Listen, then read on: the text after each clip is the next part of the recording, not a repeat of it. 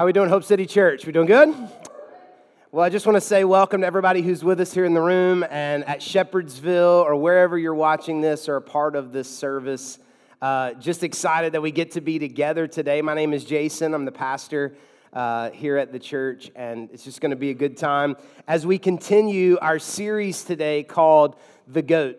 The Goat. We are taking 12 weeks to uh, study and read through the book of John. And the reason that we're calling this series The Goat is because Jesus is the goat. Jesus is the greatest of all time. And so we're reading these stories and these miracles and uh, these teachings of Jesus so that we would believe, so that we would believe. And the guy who wrote the book, his name is John, that's why it's named John. He told us in John chapter 20 that the reason he wrote the book is so that we would believe that Jesus is the Son of God and that he's the answer to sin and death, and that in him is life. And so we are reading these stories and these teachings and these miracles of Jesus so that we would believe that Jesus is God. John did not write the book of John so that we would believe that Jesus was a man who lived, because he was a man who lived. We know that historically, that's undeniable that Jesus lived. What John wants us to believe is that Jesus is God. And the way that we've said that each week is that Jesus has always been, and he was in heaven, and he is God, but he put aside his godness, is the way that we've said it, so that he could come be with us. He could come be with us. He left heaven to come sleep on our couch so that he could be with us. And John wrote this book of John so that we would believe that that Jesus is God and that He's the answer for our life. And so today we're going to be in uh, John chapter 4. John chapter 4, and we are going to read about a conversation between Jesus and a woman. Now, we don't know this woman's name, they don't give us her name. She is traditionally known as the woman at the well. But I think it's worth pointing out that this is another story. We're only four weeks into the book of John, and here is another story where Jesus is having a one on one conversation with somebody. Last week in John 3, we read about a story, a conversation between Jesus and Nicodemus. Next week, we're going to read about a conversation between Jesus and a man who has been sick for 38 years. And this week, it's a one on one conversation between Jesus and the woman at the well. Now, the reason that that's interesting and worth pointing out is because we have said, and the Bible tells us, that if we want to know what God is like, we can look at Jesus. The, the biblical way, the Bible phrasing of that, the Bible says that, that Jesus is the visible image of the invisible God. That's just a fancy way of saying if you want to know what God is like, look at Jesus right? And so if you've ever wondered, I wonder what God is like, we can look at Jesus, study Jesus, and find out the characteristics and the qualities of God.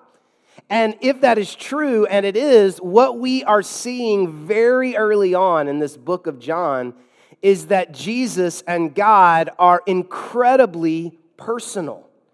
That God is not up in heaven somewhere you know, just pulling strings or uh, popping his fingers and just sitting back with his legs kicked up, not really concerned.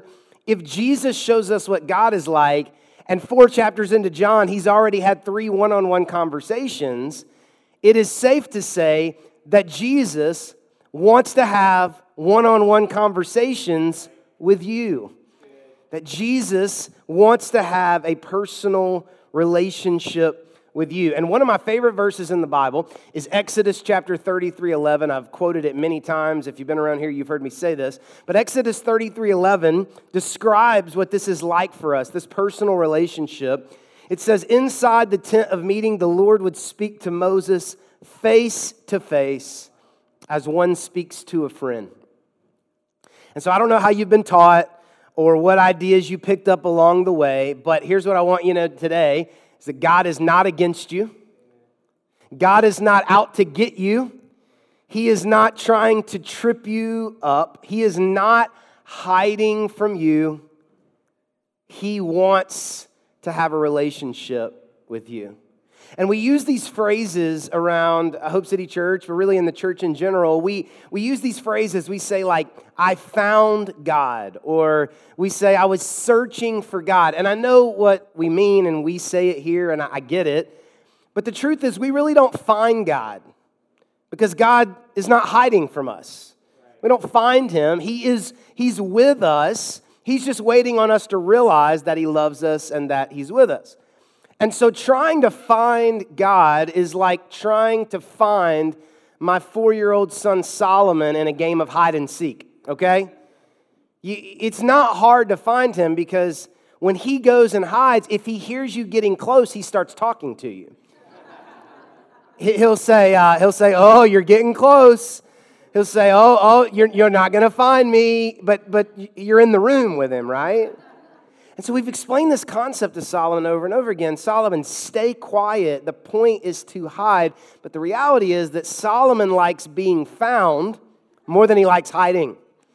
And the same is true about God. That God, you don't really find God, God finds, God finds you.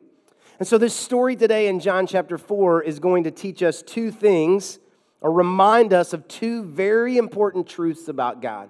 Two very important truths. Number one, God is not hiding from you. And number two, God is not angry with you. Two very important truths about God you need to know. Number one, God is not hiding from you. And number two, is that God is not angry with you. In this story, in John 4, Jesus is going to go out of his way to have a conversation with someone that everyone else, including his disciples, by the way, believe is a lost cause.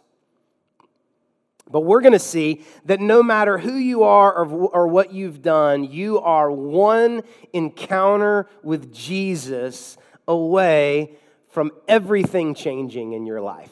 Just one encounter. So uh, let's read together. We're going to start at the very first verse of chapter 4 of the book of John. We could not fit all of the verses on your sermon guide. So we put a couple of the extra verses on there. But if you have a Bible or a phone or an iPad or somewhere, I'd love for you to read along as we read through uh, this story together. Now let's read through uh, the first seven verses, John chapter 4, verses 1 through 7. This is what it says. Um, it, or actually, just start at verse 3. So Jesus left Judea and returned to Galilee. Verse 4 He, talking about Jesus, had to go through Samaria on the way. Eventually, he came to the Samaritan village of Sychar, Sychar, near the field that Jacob gave to his son Joseph. Verse 6. Jacob's well was there, and Jesus, tired from the long walk, sat wearily beside the well about noontime. This is a great place to just stop and be reminded that Jesus put aside being God to come be human. And the way that we know he was human was because after a long walk, he was tired, he was weary, he needed a rest right? And, so if you are tired today, if you're weary today, if you need a rest today, congratulations, you're like Jesus, all right? And he just needed a rest. This is a great reminder that he came to be with us. Verse 7 Soon a Samaritan woman came to draw water. We'll stop there for, for just a moment and then we'll, we'll pick back up. I don't want to bore you with uh, a bunch of history, but it's worth paying attention to when this, this woman, this Samaritan woman, came to the well to get water. It's very important because it sets the groundwork for the conversation that Jesus is about to have with her. Traditionally, Traditionally, if you were one of the women in the town who were coming to get the water, you would come with a group of the women in town. It was a very social event. And you would come very early in the morning before the sun was all the way up because you had to carry several gallons of water, sometimes up to 40 gallons. I don't know how they did it, but sometimes up to 40 gallons of water. And so you would come as early as possible so that it would be as cool as possible and you would come with a group of people. So think of this like going to the coffee shop. Think of this like going to the hair salon or, or something to where all of these ladies would come together and just make an event because they had to do this every single day. But that's not when this woman comes to the well. She comes by herself, and she comes at noontime. She comes when the sun is directly overhead. She comes at the hottest possible moment uh, of, of the day because she wanted to be alone. She did not want to be seen. She didn't want to have to talk. She didn't want to have to answer questions. She was hoping that she could come get the water that she needed and be left alone. And this is interesting because this, this shows us that, that, that a side effect, a side effect of sin is guilt and shame. This is true, right? That when our lives get to a place that we are embarrassed of or we are ashamed of, we want, we want to isolate ourselves. I've heard it said like this that guilt is feeling bad for doing something wrong, but shame is feeling like there's something wrong with you. And the more guilty you feel about your sin, the more shame you feel. And if you stay there long enough, you will eventually isolate yourself from people because you're ashamed. You're embarrassed. You don't want to, to be around anybody. Sin separates you from the people that you need the most because you're convinced that, that there's something wrong with you, and it is our shame that pushes us away from, from the people that we need, and it pushes us away from God.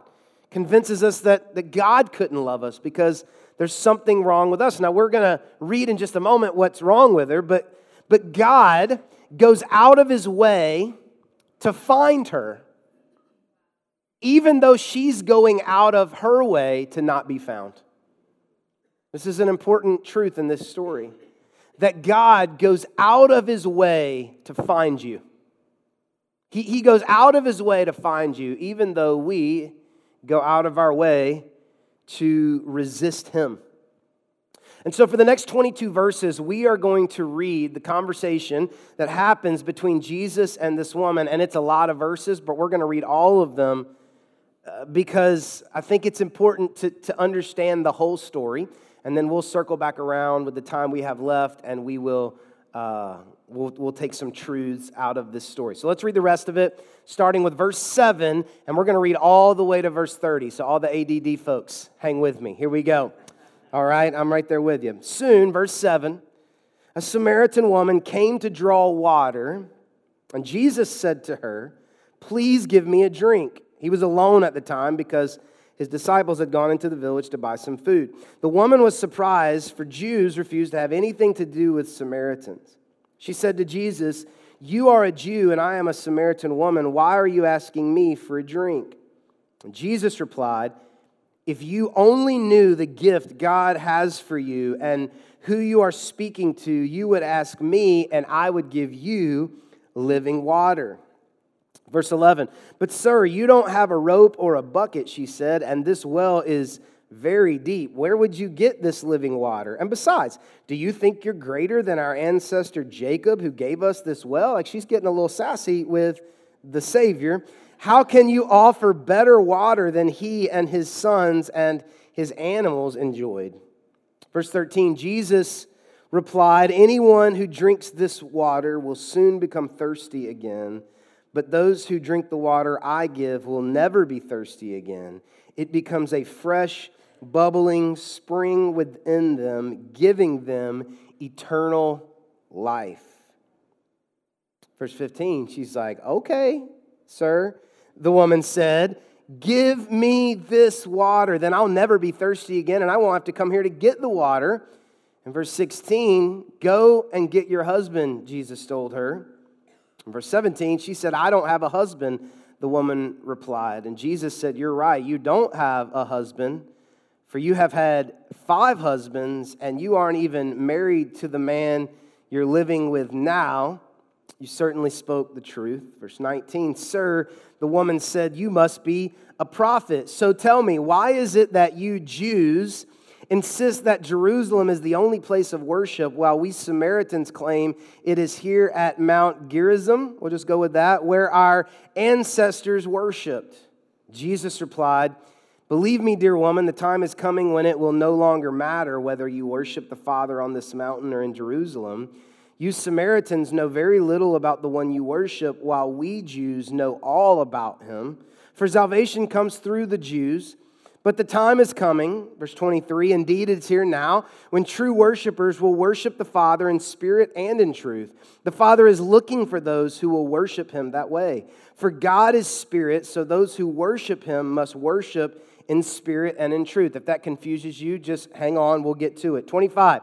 The woman said, I know the Messiah is coming, the one who is called Christ, and when he comes, he'll explain everything to us. Verse 26, and Jesus said, I am the Messiah. 27. Just then, the disciples came back and they were shocked to find him talking to a woman, to, to this woman, but none of them had the nerve to ask, What do you want with her, or why are you talking to her? Two more.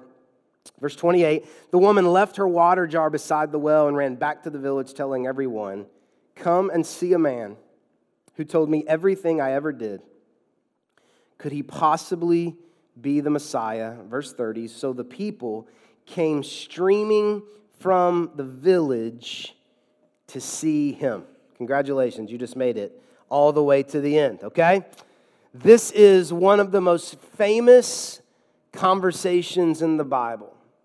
A woman who has been married five times and is living with guy number six gets one on one time with Jesus. Which, which raises an interesting question I wonder what you think you would talk about if you happen to get one on one time with Jesus. Like if you went home today and he was sitting at your kitchen table or on your back porch or wherever, it would be a little freaky. But if you walked in and Jesus was there and he said, Hey, can we talk for 30 minutes? And you got one on one time with Jesus, I'm curious what you think Jesus would want to talk about. Curious. I don't know exactly the topic that he would want to talk about, but based on the story that we just read, I think two things are fairly certain. That if you were to get one on one time with Jesus, I believe, number one, he would be much kinder than you think he would be. I believe that. I believe if you got one on one time with Jesus, you would come away from that conversation thinking to yourself, I really like this guy. He's, he's kind. He's, he's, he's a very likable person. But the second thing, based on this story, that I think is, is pretty certain is that if you got one on one time with Jesus, not only would he be kinder than you thought he would be, he would also be more direct than you think he would be. Now, we talked about this in the second week that Jesus is full of grace and truth, which means he's more graceful than we can imagine, but it also means He's a straight shooter. Jesus is gracefully truthful. And we really struggle with this because we don't know anybody like that. We, we don't know anybody like that. We struggle with the idea of confrontation and truth because we're not used to people being gracefully truthful. We're used to people being passive aggressive. We're used to people dropping hints. We're used to people being jerks, right? We don't know what it would be like to encounter someone who is gracefully truthful, but Jesus is gracefully truthful. He has the supernatural ability to be incredibly truthful, but he's not the kind of guy who says, Well, I just tell the truth. I'm just honest to a fault. That's who I am. That's not who Jesus is.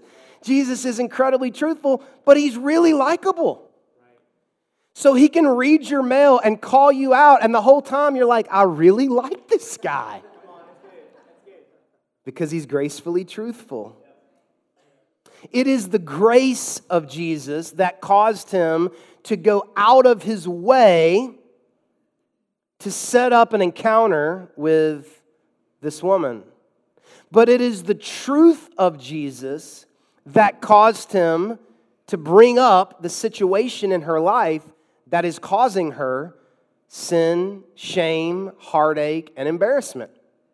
So grace says, I'll go out of my way to find you. Truth says, I'm not going to go out of my way to avoid the conversation that you and I need to have. Does that make sense to everybody? And the same thing is true for you and me. Jesus is more graceful than we could ever imagine, but the loving thing to do is, is not to avoid or ignore the areas of our life that are keeping us from living. And I believe the same way that Jesus lovingly confronted this woman is the same way that he lovingly confronts us. And interestingly enough, I believe that the way that this woman at the well responded to Jesus' confrontation is the same way that we respond to Jesus when he shows up and begins to address the issues of our life that are keeping us from him. And so, what I want to do for the time that we have left is I want to give you six ways that we respond to God's truth. Grab your sermon guide. We're going to fill these in. If you have one of those, I'd love for you to, to fill these in with me. But the same way, so, so Jesus shows up to the woman at the well and tells her the truth. In a very graceful way, Jesus tells her the truth. And she responds six very distinct ways she responds to Jesus. And they are the exact same six ways that you and I respond to Jesus when he shows up in our life through the Holy Spirit and convicts us and challenges us about the areas of our life that are holding us back. Is everybody still with me? Okay, so here we go. Six ways we respond to God's truth. Number one is defensive. We get defensive. Look at verse 7. Very, very beginning of the conversation, soon a Samaritan woman came to draw water, and Jesus said to her, Please give me a drink. Verse 9 the woman was surprised, for Jews refused to have anything to do with Samaritans. And she said to Jesus, You're a Jew and I'm a Samaritan. Why are you asking me for a drink? In other words, Jesus is like, Hey, could you please give me some water? And I love that Jesus said, Please. This is just a nice guy. He's not, he's, not, he's, not, he's not bringing any attitude to the conversation. He's just very cordially saying, Hey, could you please get me a, a, a drink of water? And the, the woman says back to her, Why are you talking to me? You see it right away, just defensive. Like, what, why are you talking to me? And isn't it interesting that we do the same thing when we just feel like a, a glimpse of, of God in our life, or a friend speaking on behalf of God brings up like a, a half a second of anything that could be truthful to help us? Why are you talking to me? I'm good. We don't, I'm fine. Let's change the subject. It's fine. I'm fine. We're good. Why are you, why are you talking about this? Who, who do you think you are? What, you don't have any issues? Well, you're judging me? You see, you, like just immediately, immediately defensive. Immediately defensive. You can see there on your sermon guide. I love Romans 2 4. Don't you see how wonderfully kind, tolerant, and patient God is with, the, is with you? Does this mean nothing to you? Can't you see that his key word here, kindness, is intended to turn you from your sin? Jesus is not being combative, but she's immediately defensive. Now, the, the word defensive means anxious to avoid. And isn't it true that at times when God begins to deal with us about certain areas of our life, we are anxious to avoid any type of conversation or encounter about this? I'm good. You don't need to bring that up. Can you please stop talking about tithing? I don't have a problem. I know what I'm doing. Moving along, I, uh, I read this the other day that when you are doing any type of uh, rescue swimmer training, you are trained to approach the person that you're rescuing from behind. Because even though they need help and they are drowning, they are panicking so much that they will physically attack the person who is trying to save them. I got news for everybody in the room today. If you don't know Jesus, you are drowning. And isn't it interesting that when Jesus comes to us to save us, or a pastor or a spiritual leader comes to us to help us, or a friend who loves Jesus comes to us to help us, instead of going, Thank you for saving me, I'm drowning, we say, I'm to punch you in the face. You're drowning, I'm good, right? She is, she is defensive. Let's look at the next one, verse 10. Jesus replied, If you only knew the gift of God that God has for you and who you're speaking to you, you would ask me, and I would give you living water. But, sir, you don't have a rope or a bucket. She said, And this well is very deep. Where would you get this living water? And besides, do you think you're greater than our ancestor Jacob, who gave us this well? How can you offer better water than he and his sons and his animals? Number two, six ways we respond to God's truth. Number two, sarcastic. Jesus, Jesus says, um, Listen, I don't want to be crazy, but if you knew who I was, you would be so interested in this conversation. And she responds back, like, Oh, okay, you think you're better than Jacob? Okay. Okay. She, she is sarcastic with, with Jesus, right? Sarcasm is hostility disguised as humor. Sarcasm is for people who are afraid to get their hopes up. I heard it said like this one time that, that sarcasm is a shield for cowards. And the reality is, you're probably not sarcastic with God, but sarcasm tends to show itself in any spiritual moment that split second when, when you get uncomfortable or someone is trying to have a meaningful conversation with you, you feel this need to just throw up the shield. And the danger of sarcasm for sarcastic people is that sarcastic people think that their sarcasm is one of their best qualities. But it is a shield that is keeping them from addressing the areas of your life that need to be addressed. And God wants to help you address those areas. Sarcastic. Let's keep going. Number three, verse 13, 14, and 15. Jesus just so patient with her. It's amazing. She's been defensive, she's been sarcastic. And he says, Anyone who drinks this water will become thirsty again, but those who, who, who drink it will never be thirsty again. 15, please, sir, the woman said, Give me this water and I'll never be thirsty again. I won't have to come, come here to get this water. Number three, Six ways we respond to God's truth. Number three, she's selfish. She's selfish. Now the conversation's starting to heat up, and we are almost to the heart of the matter. Jesus is confronting her spiritual need, her emotional need, but all she can think about is her, is her physical need.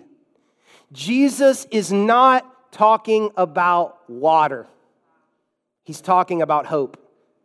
He's not talking about water, he's talking about why she feels so empty, why she is never satisfied, why she keeps searching but can come up with no answers that satisfy her soul. He's not talking about water.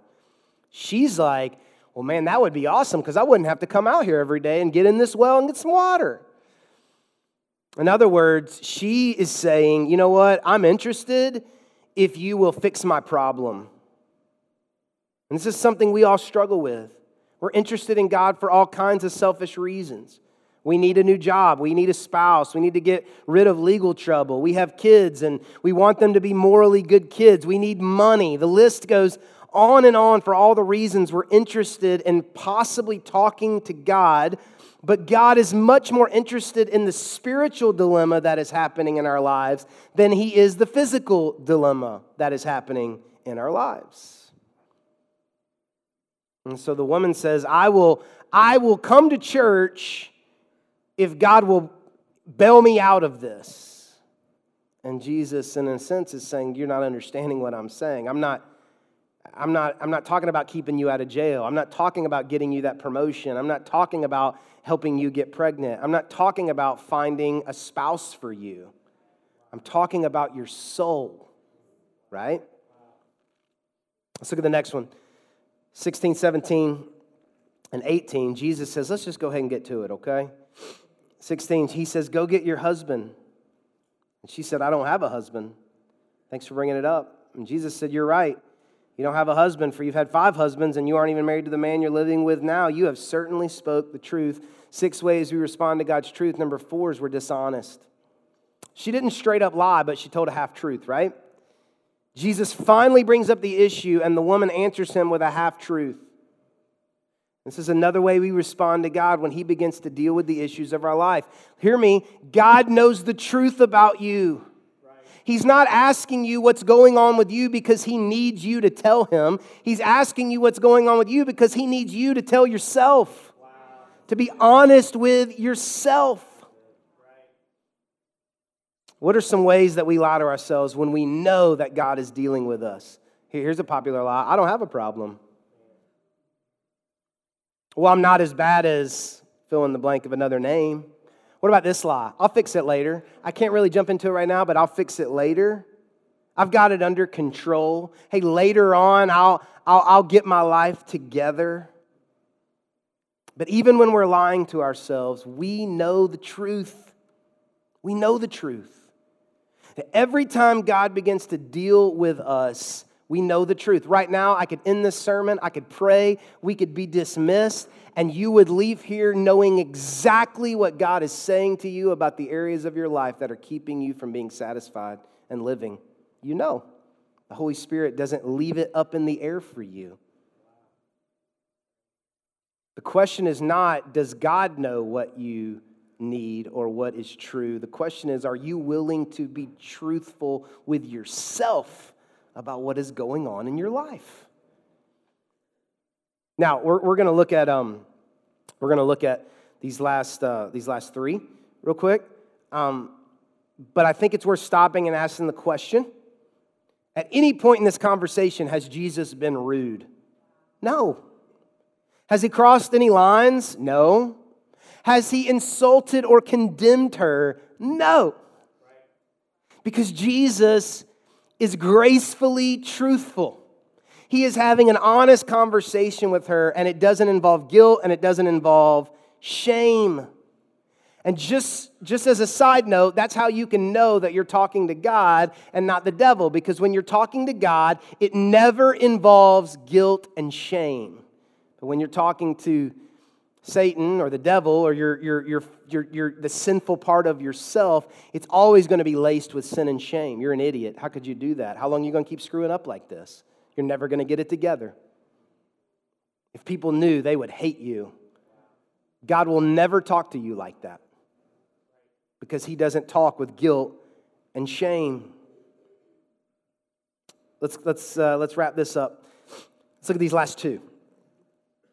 Verse 19 Sir, the woman said, You must be a prophet, so tell me, why do the Jews insist that Jerusalem is the blah, blah, blah, blah, blah, whatever? Number five, this conversation is pointless. Number five, the woman deflects. Number five, six ways we respond to God's truth, we deflect. So now Jesus has zoomed in on the area. Here it is. She knows it. He's called it. He's read her mail. Here we are. And she's like, hey, by the way, I got a question. What is your philosophy of worship?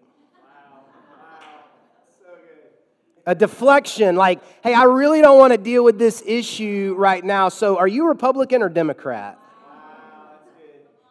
What's your opinion about just total deflection, right? It's so painful, it's almost funny. She knows Jesus is right.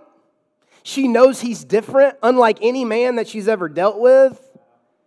But instead of embracing the truth and leaning into Jesus, she brings up some controversy or something. We all have ways we deflect, don't we? Right as you feel God beginning to really do something dramatic in your life, you got to switch gears and you got to start talking about, well, I love God, but I don't love the church. Well, I had this church one time and they really hurt me. And, uh, you know, my, bro- my, my, my grandfather was a pastor, but he wouldn't let me. We just, and I'm not saying that what you deal with is not a real issue, but I'm saying that you know what to grab when you need to deflect from the conviction that God is putting on your heart and your life. Does that make sense to everybody? What you're talking about has nothing to do with what God is saying to you, but it's too uncomfortable to deal with the truth. So we, we make it about something else instead of what it is that Jesus is trying to talk about. One more, one more. Six ways you respond to God's truth. Verse 25. The woman said, I know the Messiah is coming, the one who's called Christ, and when he comes, he'll explain everything to us. Number six, six ways we respond to God's truth. Number six, we hesitate. I mean, Jesus has, has laser like focused, zoomed in on what it is that is causing her to be so dissatisfied in life. And after she is defensive and sarcastic and selfish and deflects and all these things, finally, there's nothing else to do. She says, Okay, okay, I will, I will later. I'll get it, I'll figure it out. I, I will later. When everything is right and when everything lines up and it's exactly how I want it to be, after I get married, after I have my kids, after I have my spring break trip, after I, whatever it is, after I get that job, I'm to put in the hours now, but once I get the job, then I won't have to worry about that anymore. That's when I'll do it. One day. And don't we do this? Don't we do this? After I get out of debt, after I get a real job, I'll start tomorrow. We hesitate. And this encounter with this woman shows us exactly how we respond to God when we feel Him challenging and convicting us. We get defensive, sarcastic, selfish, dishonest, deflect, hesitate. And all Jesus wants is for us to be honest. Now, I'm going to read one more verse today and then we're going to we're going to close this out. I want you to look at the way that she describes Jesus to the people back in her town. It's verse 29. She says, Come and see a man who told me everything I ever did. I love this verse because it's another reminder that Jesus has the ability to judge me without making me feel judged. Jesus has the ability to call me out, but he never makes me feel like he's leaving me out. He convicts me, but he somehow makes it feel like he's defending me to everyone else. A, a, woman who spent her life being used and lied to by men has a conversation with a man, and, and he tells her everything.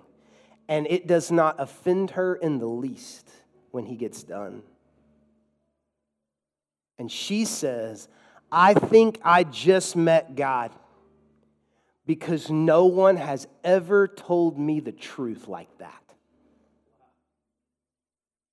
And so, if you're here today and there are issues in your life that are always leaving you dissatisfied, always, nothing ever quenches the thirst, nothing ever feels the whole, and you have spent your, your life figuring out how to stay away from honest conversations about what the real issues are Jesus would love to have a conversation with you about that.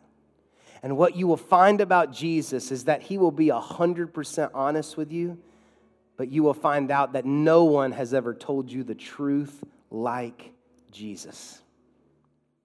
He's incredibly graceful and truthful. Let's pray.